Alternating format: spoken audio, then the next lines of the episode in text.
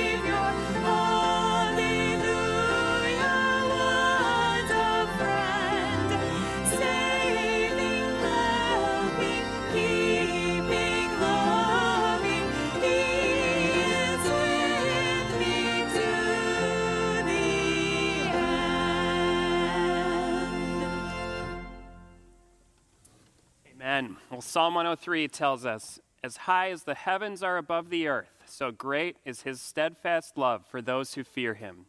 As far as the east is from the west, so far has he removed our transgressions from us.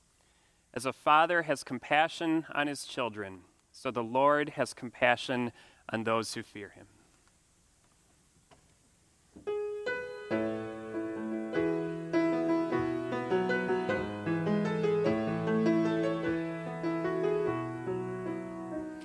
What love could remember no wrongs we have done? Omniscient, all knowing, he counts not their sum. Thrown into a sea without bottom or shore. Our sins, they are many, his mercy is more.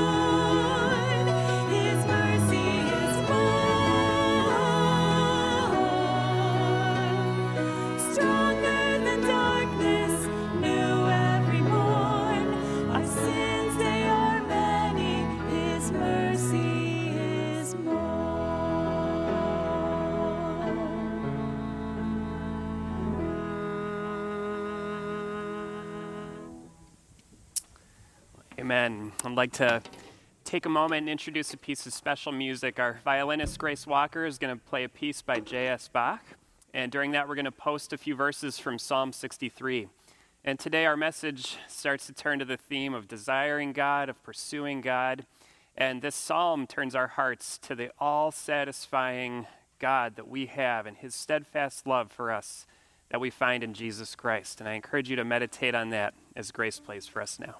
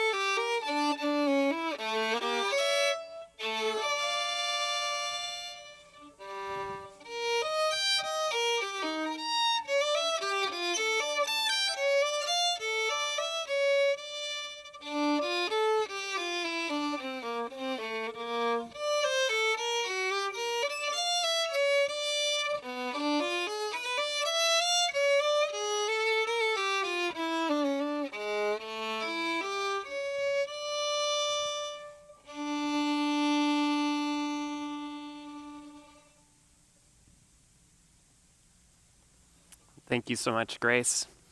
Well, much as that piece portrays, we often pour out our hearts to the Lord in sadness or in loneliness, and it's especially true during this season, I think, for many of us. We're especially mindful of those of you who live in retirement communities and those of us who have loved ones who live in retirement communities. We want you to know that God's abiding presence is with you. And we'd like to bring you a special greeting right now from two of our members, Jan Toms and Nancy Huber. They are greeting their moms who live in retirement communities, and we hope that all of you hear encouragement uh, from what they're saying. So let's hear from Jan and Nancy right now. Hi, Mom. I really miss you. It seems like it's been an awfully long time since I've seen you in person. Thank the Lord for FaceTime. Mom, I pray that the Lord brings to your mind His word, like in Deuteronomy 31, where He says, I will never leave you nor forsake you. Or in John 14, Peace I leave with you, my peace I give you, not as the world gives. Do not let your heart be troubled, and do not be afraid. Hi, Grandma. We love you. and we miss you. And I wanted to share with you a verse that means a lot to me because it reminds me that I have a much bigger God than I ever can imagine, and He is my help. And in Psalm 18, it says, The Lord is my rock, my fortress, and my deliverer. My God is my rock in whom I take refuge, my shield and the horn of my salvation, my stronghold. We love you. Hi.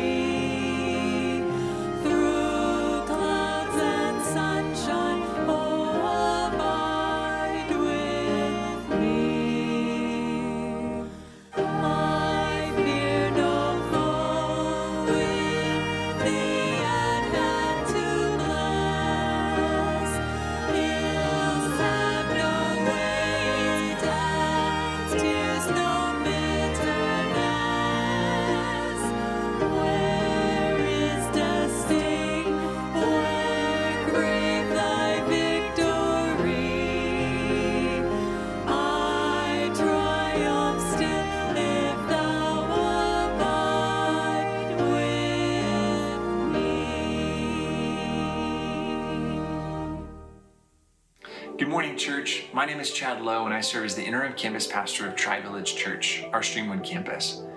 Now, over the last several weeks of sheltering in place, I have been all over with emotions. I had the initial, we've got this when everything started. I've also had anxiety over when is this going to end? And right now, I just want to see my friends and family.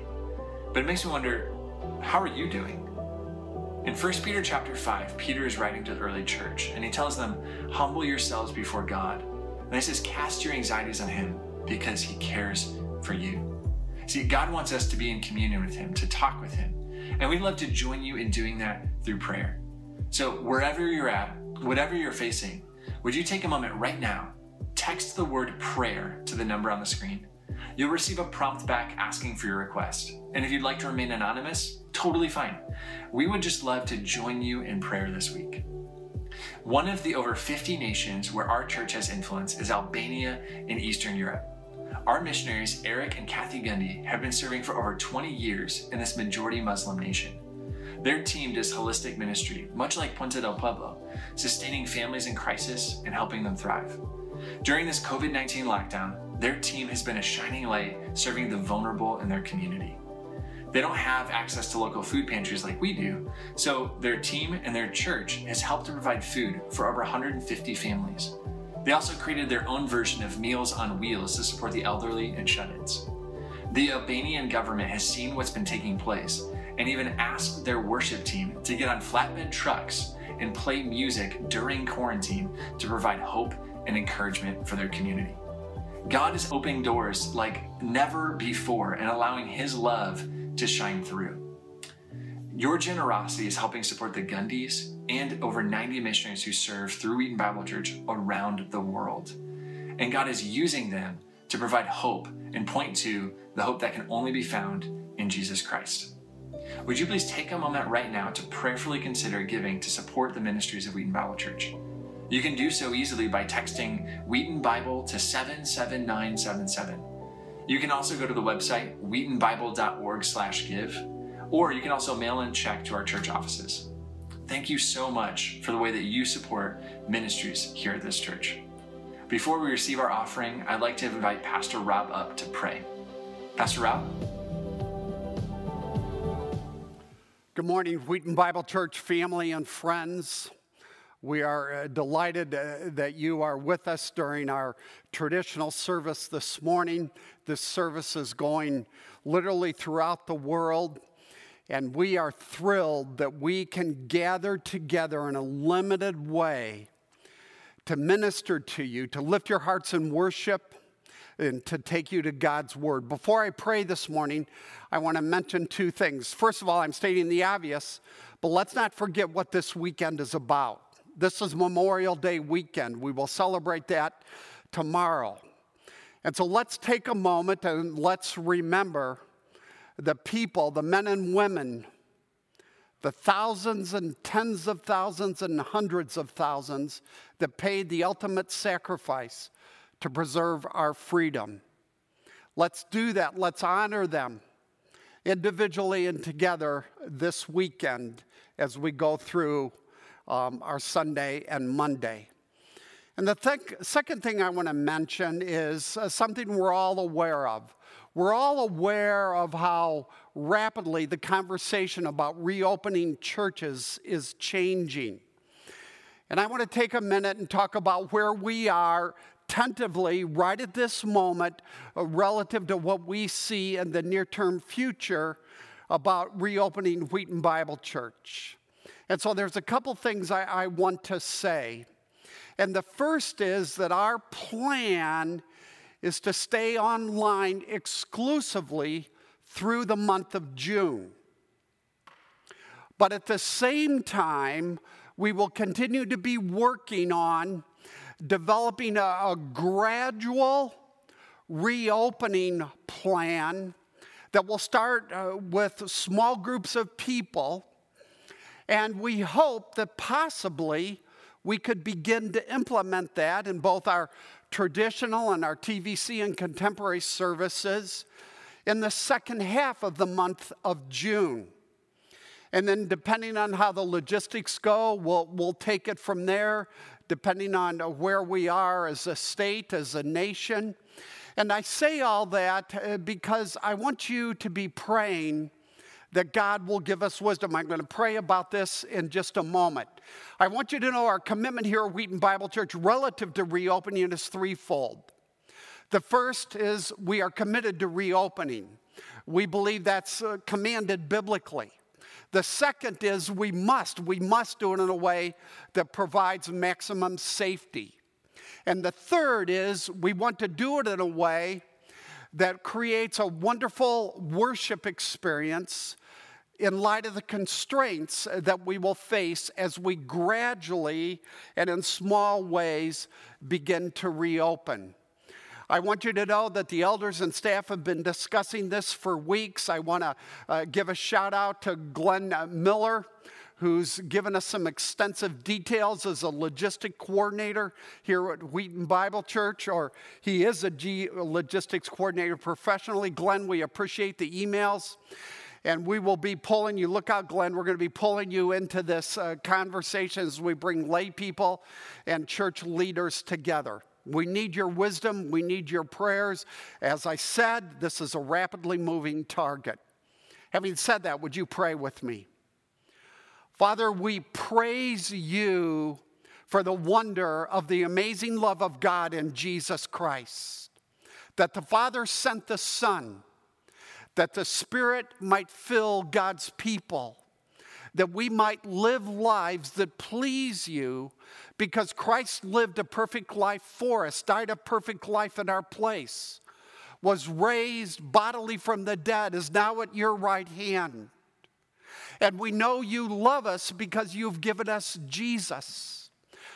We know you love us because before the foundation of the world, you existed as Father, Son, and Spirit in mutual love, delight, and harmony. And so we come before you today as the King, the King of the universe who loves us so much that he gave us his Son. And we want you to know that we love you, that we honor you, and we worship you. And Father, we would be remiss if we did not remember the men and women this Memorial Day weekend that gave their lives that we might enjoy freedom. We think of Jesus who gave his life, his perfect life, that we might find salvation and freedom in Christ. And we pray, God, uh, that you would honor the memories of these men and women that point us to the ultimate sacrifice of Jesus Christ. And now for our church here at Wheaton Bible Church, our sister churches, in the Chicagoland area for the Church of Jesus Christ around the world. Would you give us wisdom as we uh, seek to reopen, but to reopen safely and in a way that provides a good experience, a wonderful experience spiritually? Father, there are so many moving pieces, so many details to attend to. And we want to commit to you these issues. Uh, they're beyond us.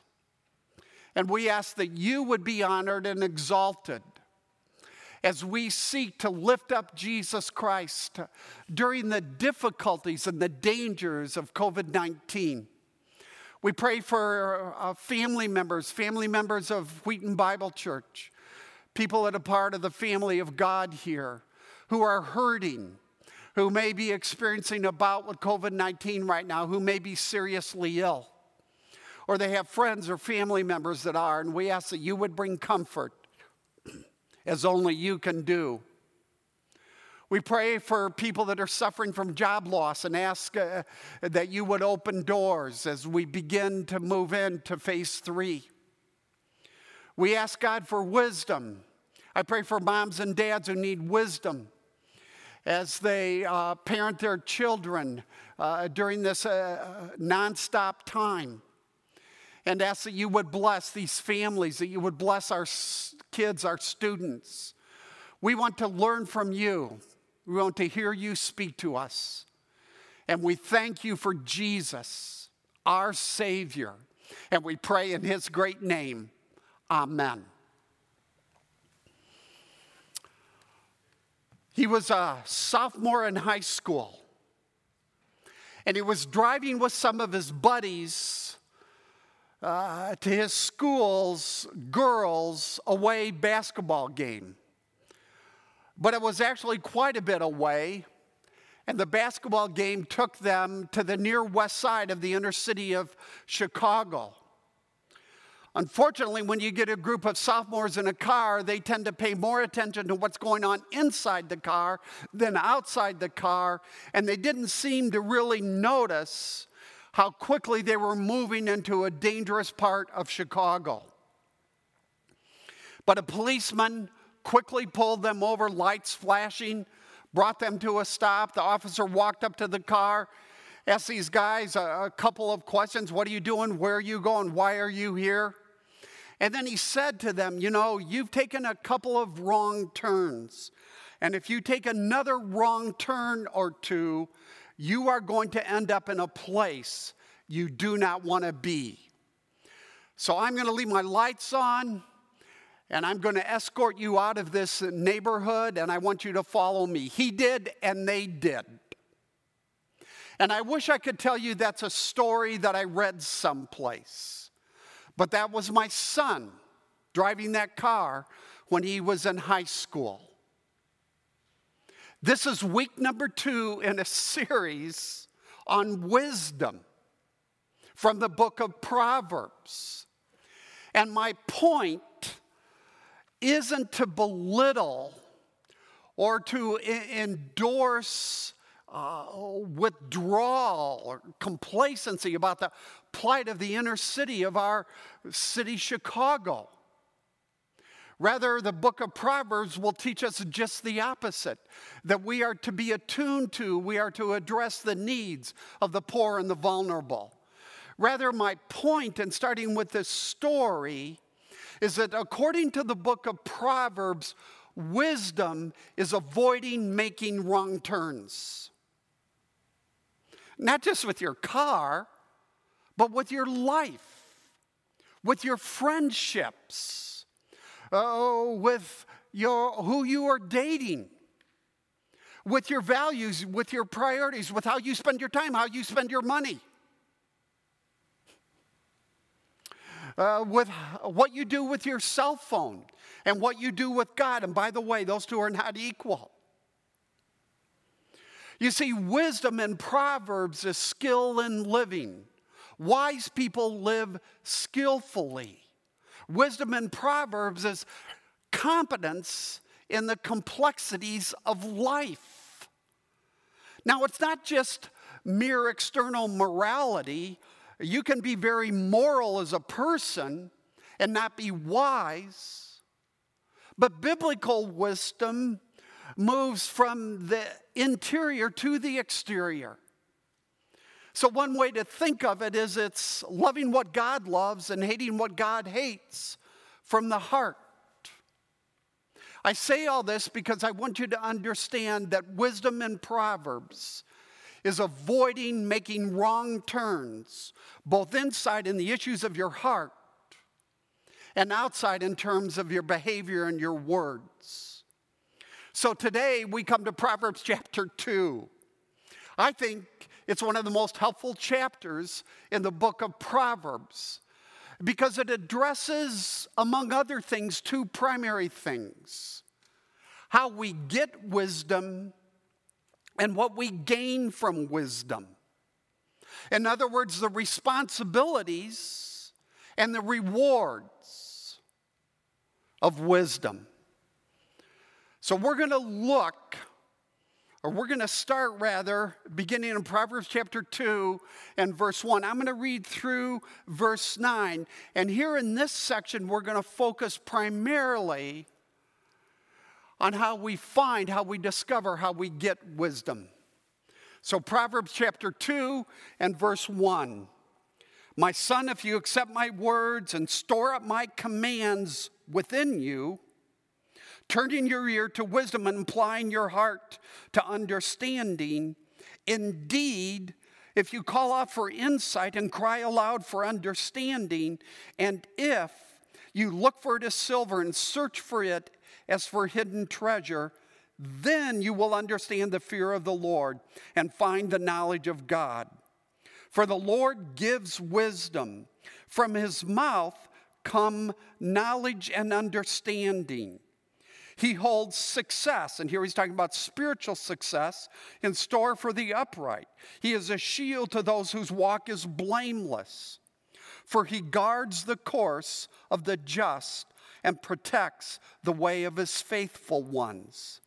Then you will understand what is right and just and fair. Every good path. Now, I see in this section four ways to get wisdom. And the first has to do with our perspective. And so I've stated it like this Wisdom is a path, not a pill. The word path is the very last word used in this section I just read.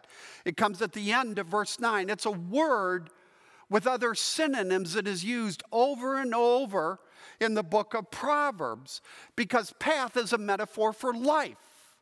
Life is like walking a path according to the book of Proverbs.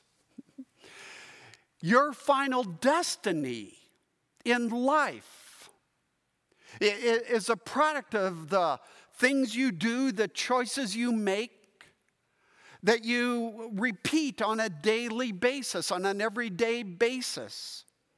You take another word, in other words, you take on a set of daily practices. Um, you do them over and over. And eventually, you discover wisdom. Another has said wisdom is a function of the left, right, left, right, left, right practices of your life. So, wisdom is a path, it's not a pill. It's not something you swallow and uh, immediately get it. It, takes time. It's adopting biblical principles, biblical values, disciplines, and, practices, and doing them over and over on a regular, consistent, on a daily basis. Paraphrasing Eugene Peterson, wisdom is a long obedience in the same direction. But let me make uh, two applications here before I go on. And the first is that I want to encourage you to never give up. Spiritual disciplines, practices like prayer, reading the Bible, uh, worship, uh, being actively involved in a small group have become increasingly hard in our modern era. I mean, the day and age of the smartphone, high speed internet, instant, constant entertainment. So, along the way, and I mentioned this last week, because of the culture we live in, we have uh, developed, uh, even as Christians, spiritual ADD. Our attention spans are short. We're sort of like Tigger and Winnie the Pooh.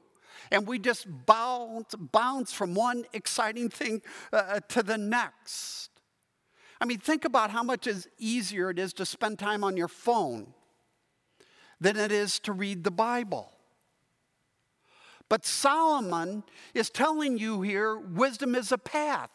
It's not a pill, it's not instantaneous. It's a marathon, not a sprint. It's an ultra marathon. And my point in bringing this up and in saying never give up is I don't want you to get discouraged when the path gets difficult, when it gets hard. I want you to understand that while you can play a video game in what, a couple of minutes, wisdom takes a lifetime. Never give up. The second thing I want you to understand is that you need to anticipate, you need to expect adversity along the way, along uh, your path. Uh, God loves you, He has a wonderful plan for your life, but that plan involves pain. Look at how it's stated in the next chapter, in chapter 3. My son, do not despise the Lord's discipline, because the Lord disciplines those he loves as a father, the son, now notice this, he delights in. There have been just a couple moments in my life, but they were real, though temporary, when I wanted to walk away from God, where I just wanted to be done with it all. And as I've looked back and reflected on those moments, they had a couple of threads that were being woven together. Uh, together. They each had a couple things in, in common. One was I was facing an acute crisis, I was in pain. The other, and this is so often the case in those kind of painful moments, is that God seemed distant, uh, almost nowhere to be found. And the third was that I was ra- all wrapped up in my own feelings. And I was sinking under the heavy weight of my own self pity. Now, wisdom in Proverbs does not escape difficulty. Instead, it transforms it into more wisdom by seeing it as a part of God's good plan in a fallen world to grow his children, his sons, and his daughters. So I say this to say the very thing you may hate the most about your life right now is the very thing God is using the most to grow you, to stretch you. Uh, in the language of verses 11 and 12 to discipline you, uh, to perfect you, to make you more like Jesus. And you're miles ahead of the game if you realize that, if you live in light of that. Because notice the end of verse 12. Your heavenly Father doesn't merely love you, He delights in you. Let that soak in to your soul. And to the extent we understand that, then we will embrace the mystery of life under our Creator King in a fallen world. And just like Job at the end of the book of Job, you will be okay in the midst of adversity. So anticipate it, don't be surprised by it. God's going to use it in your life to do something wonderful. Now, let me go on. And let me go to my second point here, a, a second way uh, to get wisdom. And now I'm moving per, from perspective to three practices. And practice number one is this store up God's wisdom in your heart. And as you can see, this takes us back to the very beginning of chapter 2. And let's look at verse 1. Solomon the father is speaking to his son, My son, my son. I believe Solomon knew his words were inspired because he talks about these being the sources of wisdom and knowledge and the fear of the Lord. My son, if you accept my words and store up my commands and the notice uh, within you. Now, storing up God's word is this wonderful concept. Solomon is, telling us uh, you will grow in wisdom to the extent God's word grows in your heart. Now, let me give you some historical context here. The man that is writing this, saying this to his son, is the same king who relatively recently had finished the construction of the magnificent Jewish temple in Jerusalem. It was one of the, so magnificent, it was one of the ancient wonders of the world. And do you see what Solomon is saying to his son? He's saying, Become like the temple. That the inner sanctuary of your heart would house, protect, and be centered on God's word, just as the Holy of Holies in the temple uh, uh, was centered on the Ten Commandments. Draw the Word of God into your life. I love this uh, terminology, this verb store up. It literally uh, means to treasure, to be a, a, a, child, a student, a, an adult that treasures God's word. And you so treasure it that you have it available, you have it accessible because uh, you've memorized it. And so you use it when you face a variety of different, let's say, temptations. Just as Jesus used God's word when he was tempted by Satan in the wilderness. Or say you're feeling discouraged, you're feeling dis- depressed, you're feeling uh, uh, alone. And so you take God's word like David did in Psalm 42 and you use it to talk to your soul. Why are you so downcast? Oh, my soul within me. And you speak God's truth. Instead of listening to your feelings, you listen to God's word. Or you kids, you all know John 3:16. For God so loved the world that he gave his one and only son. And let's say you've just been rejected by a friend or something in your life is not going well. Maybe it's a family issue, a school issue, a, a, a sport issue, and you're feeling abandoned, alone, like I said, uh, rejected. And these feelings have a way of just overtaking you. So, what do you do? Well, you take this verse that you already know and you keep repeating it to, to yourself. For God so loved the world, for God so loved me. And how do I know God loves me? Because he gave his one and only Son for me. And so you tell yourself that, you speak those words into your soul, into your heart. And instead of being overwhelmed by your feelings of rejection or whatever, man, you begin to thrive in the moment of difficulty because you know, regardless of what happens around you, God loves you. He gave his son for you. Now, I don't want to minimize uh, either the importance of this or the difficulty. To memorize God's word, to store it up, to treasure it, is a challenge. It, it requires work, it requires attention. And actually, our practices will be un- uneven. We'll have good days, we'll have bad days. We'll memorize a verse, and two weeks later, we will have forgotten about it. But that's not a deal breaker with God. There's only one deal breaker with God, and that is complacency. And I find it very interesting how chapter one ends. As we go into chapter two, where we are given these wonderful uh, commands, if you will, uh, promises on how to get wisdom. Let's go back to chapter 1 and verse 32. For the waywardness of the simple will kill them. And here it is the complacency of fools will destroy them. Be careful about spiritual complacency. You don't need to reject Jesus to waste your life. All you need to be, all you need to do to waste your life is to be okay with your life, how you are, where you are right now at this particular moment in time. And I want you to see the connection between verse 32 and the first couple verses here in chapter 2.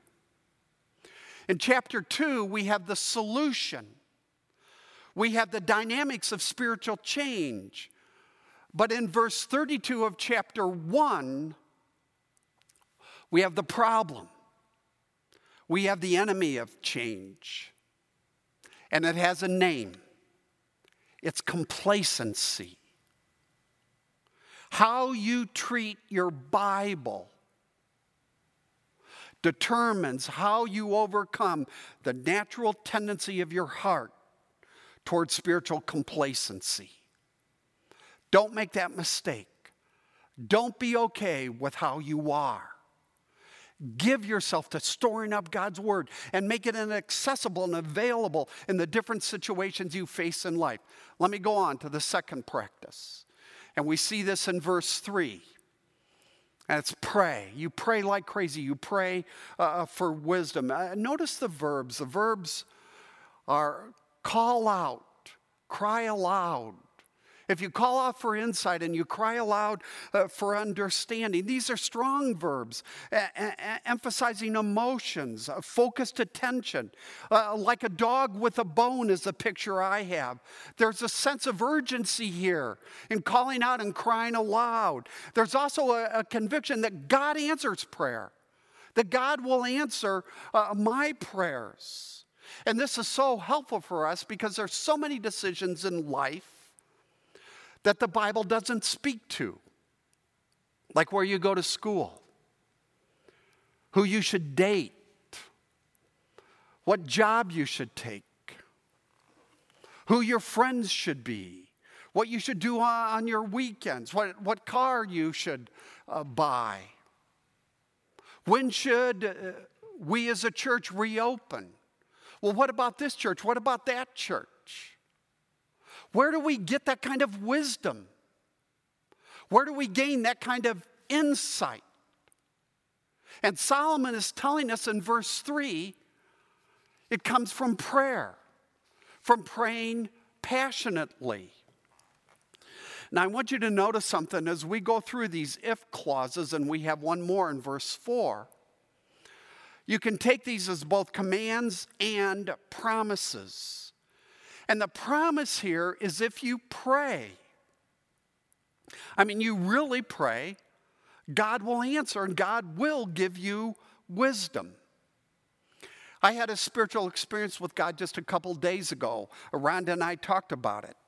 Uh, God spoke to me while I was praying, and He said to me, and this is what I heard Hey, Rob, um, I'm going to answer this prayer, but I'm not going to answer it in the way that you are praying. Actually, God was answering it in the way Rhonda was praying. And we had this dueling prayer thing going on, and we both knew that, and we were talking about it, and we were having some fun with it. But I mean, uh, my stars, I'm the pastor. And God chose to answer the prayer in the way Rhonda was praying. And God, in that moment, told me that, and it was a wonderful moment when I heard from the Lord. But how did I get there? I got there because of the importance of prayer in my life of how important it is. Now let's go on. And this is our third practice. We seek wisdom. We seek it as if, according to verse 4, it is the most valuable because it is treasure in the universe. So we read, and if you look for it as silver and search for it as for hidden treasure. And again, uh, that's a simile, but it is reality. God in Jesus Christ is the source of all the treasures in the universe. And what I want you to know, and here I'm speaking personally, shortly after I came to Jesus Christ, I will never forget I was on a retreat, a spiritual retreat with a group of college students, and we were out in East Texas. And I was sitting outside and I was reading my Bible and I was in Proverbs 2, and I came to this verse and it changed my life.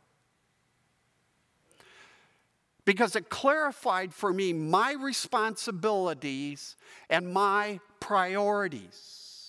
That over and above all in life, I am to give myself, if I want to experience wisdom, and live in a wise path. Walk down the left, right of a wise path. That it's on me to seek that wisdom and to search for it as silver and, and as a hidden treasure. As I said last week, and as I've said a number on a number of occasions, you are what you love. I want you to understand that. You become what you desire. You are what you love. And what you love is a function of what you pursue, what you seek, what you search for, what you look for. And what you pursue determines whether you live wisely or, or foolishly. Now, notice the verbs look for and search. Those verbs suggest you are busy, that you are preoccupied with Jesus. I mean, you have to mine silver to discover it. And Solomon's day required hammers, it required chisels, it required backbreaking work. And if you're searching for a treasure in a field, you dig in one place, and if you don't find the treasure, uh, you dig again. And you may have to keep digging until eventually you find it, but you're digging over and over, just like archaeologists do when they're looking for archaeological artifacts. Now, these metaphors express sweat, they express sacrifice, they express uh, difficulty. Now, yes, if you jump down two verses to verse 6, we are told that God gives wisdom. That's a statement about the sovereignty of God, that God in His grace is the supplier, the author, the source of wisdom. But here in verse 4, our verse, we're told that wisdom is on you. Your wisdom, whether or not you walk a wise path is up to you. Now, the last time I preached through the book of Proverbs some years ago, I didn't ask this question.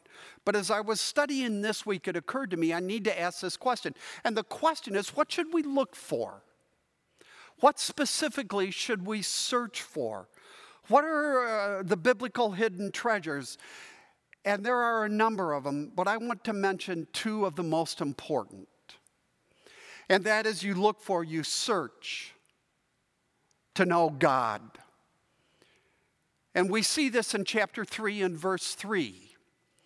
Now, there's some debate about this verse, but I happen to believe love and faithfulness refer not only to how we treat others, but rather refer, also refer to how God treats us as his children.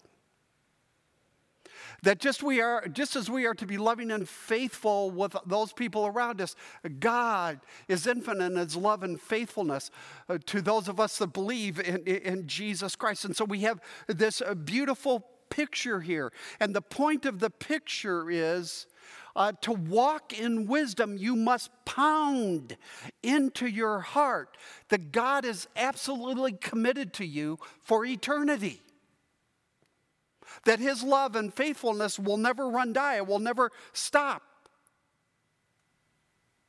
It will never be reduced to a trickle.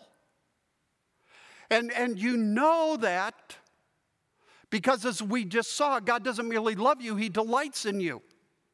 He went into infinite lengths to rescue you in Jesus Christ. He's never going to let you go. And one day He's coming and He will make you absolutely perfect. And you will experience, as we have just a taste of now, a heaven that is a world of love.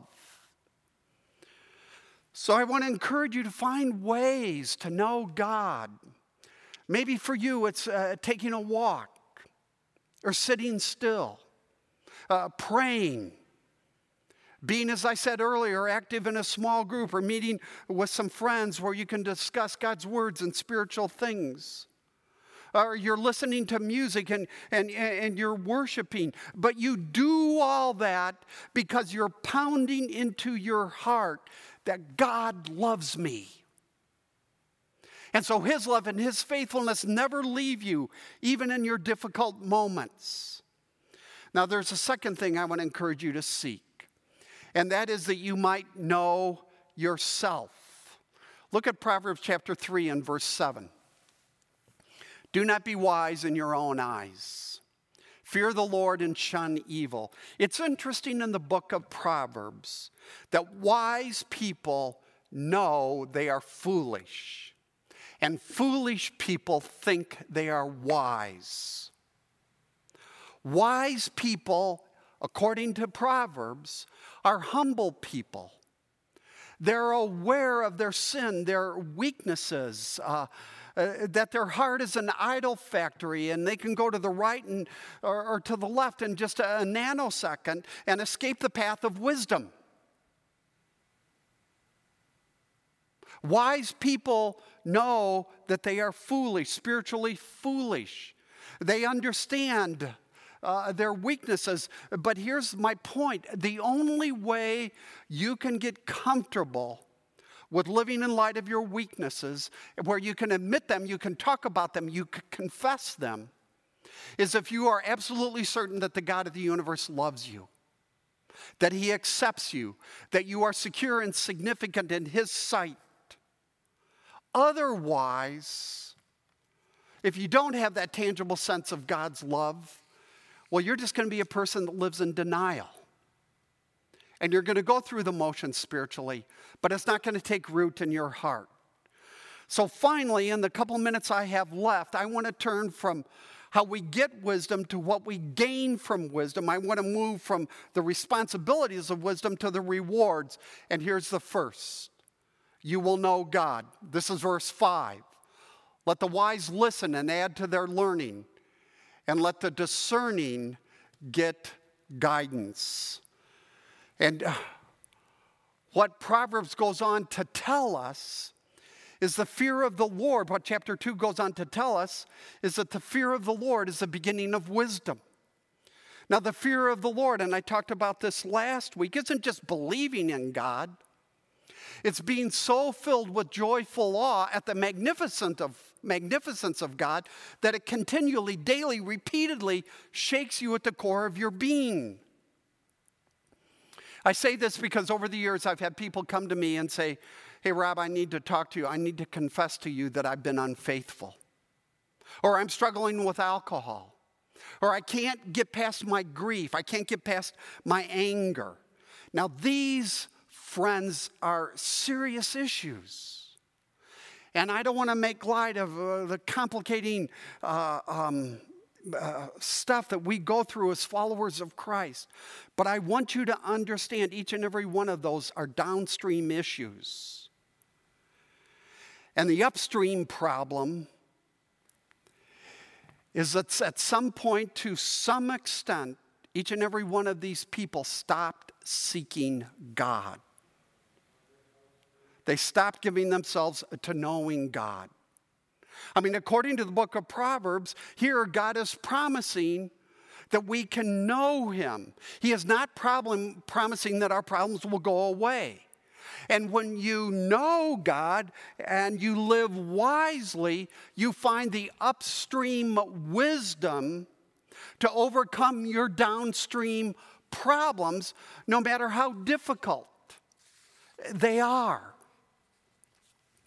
Second, you will know how to face temptation. This, as you see, is the really the second half of chapter two. And there are two different types of men, uh, temptations that are mentioned here. And each of them um, is described in four verses. So we're going to look at the first. Look at verse 12. Wisdom, and, and again, uh, this is a promise wisdom will save you from the ways of wicked men, from men whose words are perverse. Do you see the promise? God is promising you wisdom, and wisdom will keep you, literally save you from the temptations of the wrong crowd, from the temptations of those that will lead you astray, from people who will get you in trouble. And then in just a few verses, we come to the second temptation. Wisdom will also say you, save you from the adulterous woman. If Solomon was writing to his daughter, he would say the adulterous man. But here Solomon is saying uh, that wisdom will keep you from sexual temptation. So, twice in verse 12 and now in verse 16, Solomon is describing wisdom in terms of relational choices who you hang with, what you do, the people you let into your life. Now, I say this because some of you are running with the wrong crowd. You're listening to the wrong voices. You're dating the wrong uh, person. And you're not walking in, in wisdom here. And that's a downstream problem because, as I just said, you're ignoring upstream wisdom. Wisdom reveals itself in your relationships your friends, your relationships with the opposite sex, what you feed your soul with. Now, I am not saying Do not hang around with people that don't know Jesus. I mean, Jesus didn't do that. But I'm saying don't let other people dictate your morality, uh, dictate your values, your, your priorities. The promise is if you give yourself to wisdom, they won't. You won't succumb to this temptation, these temptations. Now, parents, as I wrap up, I want to say something to you. And let me speak personally. When my kids were going through their teenage years, as they got older, I gave them an increasing amount of slack and freedom uh, and autonomy. But the one thing we watched like a hawk was our kids' friendships. And it's not out of line for you as a mom or dad, depending on the uh, severity of a particular situation, to go to your teenager and say, hey, you need to be done with that relationship. You need to be done with that group of, of friends. We did it once with our 16 year old daughter, and it created a war for a couple of weeks. But a couple of months went by, and she eventually came back to us and said, Hey, thanks. I didn't see it, but that was exactly what I need, needed to do. Parents, take Proverbs 2 seriously. Don't confuse being a parent with being a friend. God calls us to parent first. And to the extent we're wise and we're loving, we will both um, be parents and develop wonderful lifelong friendships with our kids. But there may be periods where you're going to have to step into your child's life and they may not like you for a while. I've been there, done that. So don't confuse parenting with being a friend. And the final reward is this you will be blessed by God. This is verse 20.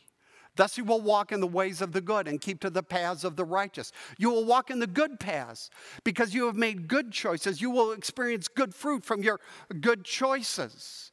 And you will know even in the difficult moments when the terrain gets steep, when it gets exceedingly rock, rocky, you will know that your God works all things together for good. He'll keep you on the good paths. And all of this, as we study the book of Proverbs, and we need to keep saying over and over, points us to Jesus. Everything in Proverbs points us to Jesus.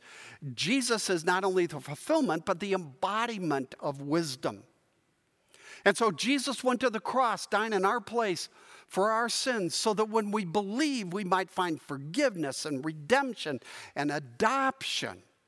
We might be given the presence of the Holy Spirit, and we might begin to experience spiritual transformation. And so, the, to the extent we take our eyes off ourselves and we fix our eyes on Jesus, who Paul tells us, in whom are hidden all the treasures of wisdom and knowledge, we will find this path, this path called wisdom. He who said, Let light shine in the darkness, made his light shine in our hearts to give us the light of the knowledge of the glory of God in the face of Christ. The face of Christ is a metaphor for who Jesus is and what he has done for you. Look to him and keep looking to him each and every day of your life. Let's pray. So, Father, we come to you and we thank you for this worship experience. We thank you for the timeliness as we go through this pandemic, for our obvious need for wisdom and the multitude of uh, choices uh, that we have to make that are so different now than they were six months ago. And I want to pray for our viewers and pray, God, that you would grace them with wisdom, that you, as you promised, would give them wisdom. That we would be loving on the one hand, wise on the other. That wisdom would be a heart thing for us because of what Jesus has done in our hearts. And we pray in his name, Amen.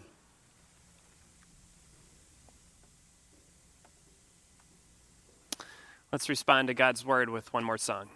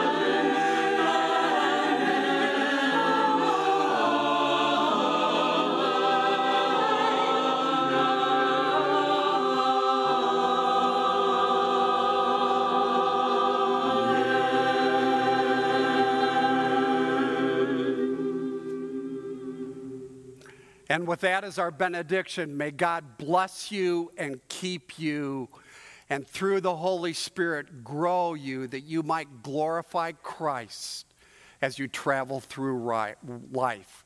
Thank you for worshiping with us today.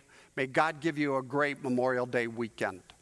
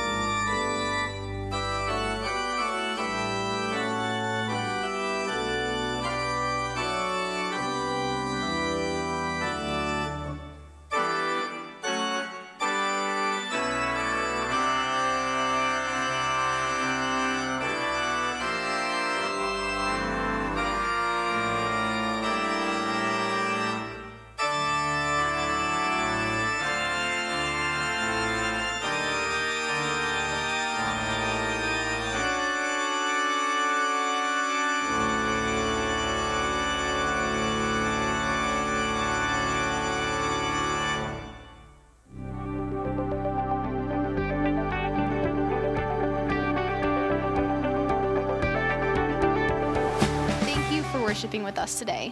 My name is Hannah, and I serve on our student life team. Each Wednesday, we've had the opportunity to live stream from right here where I'm standing and spend some time interacting with our tribe, junior high, and high school students. But it's not just a night where you watch, you get to be a part of it. We play some really fun interactive games, dive deep into God's Word together, and you might even have the chance to win some pretty cool raffle prizes. Maybe you or a friend have been really struggling with the stay at home order. We would love to have you tune in and spend some time laughing with us, diving deep into God's truths, and just staying connected in community. We'll see you there this Wednesday at 7 o'clock.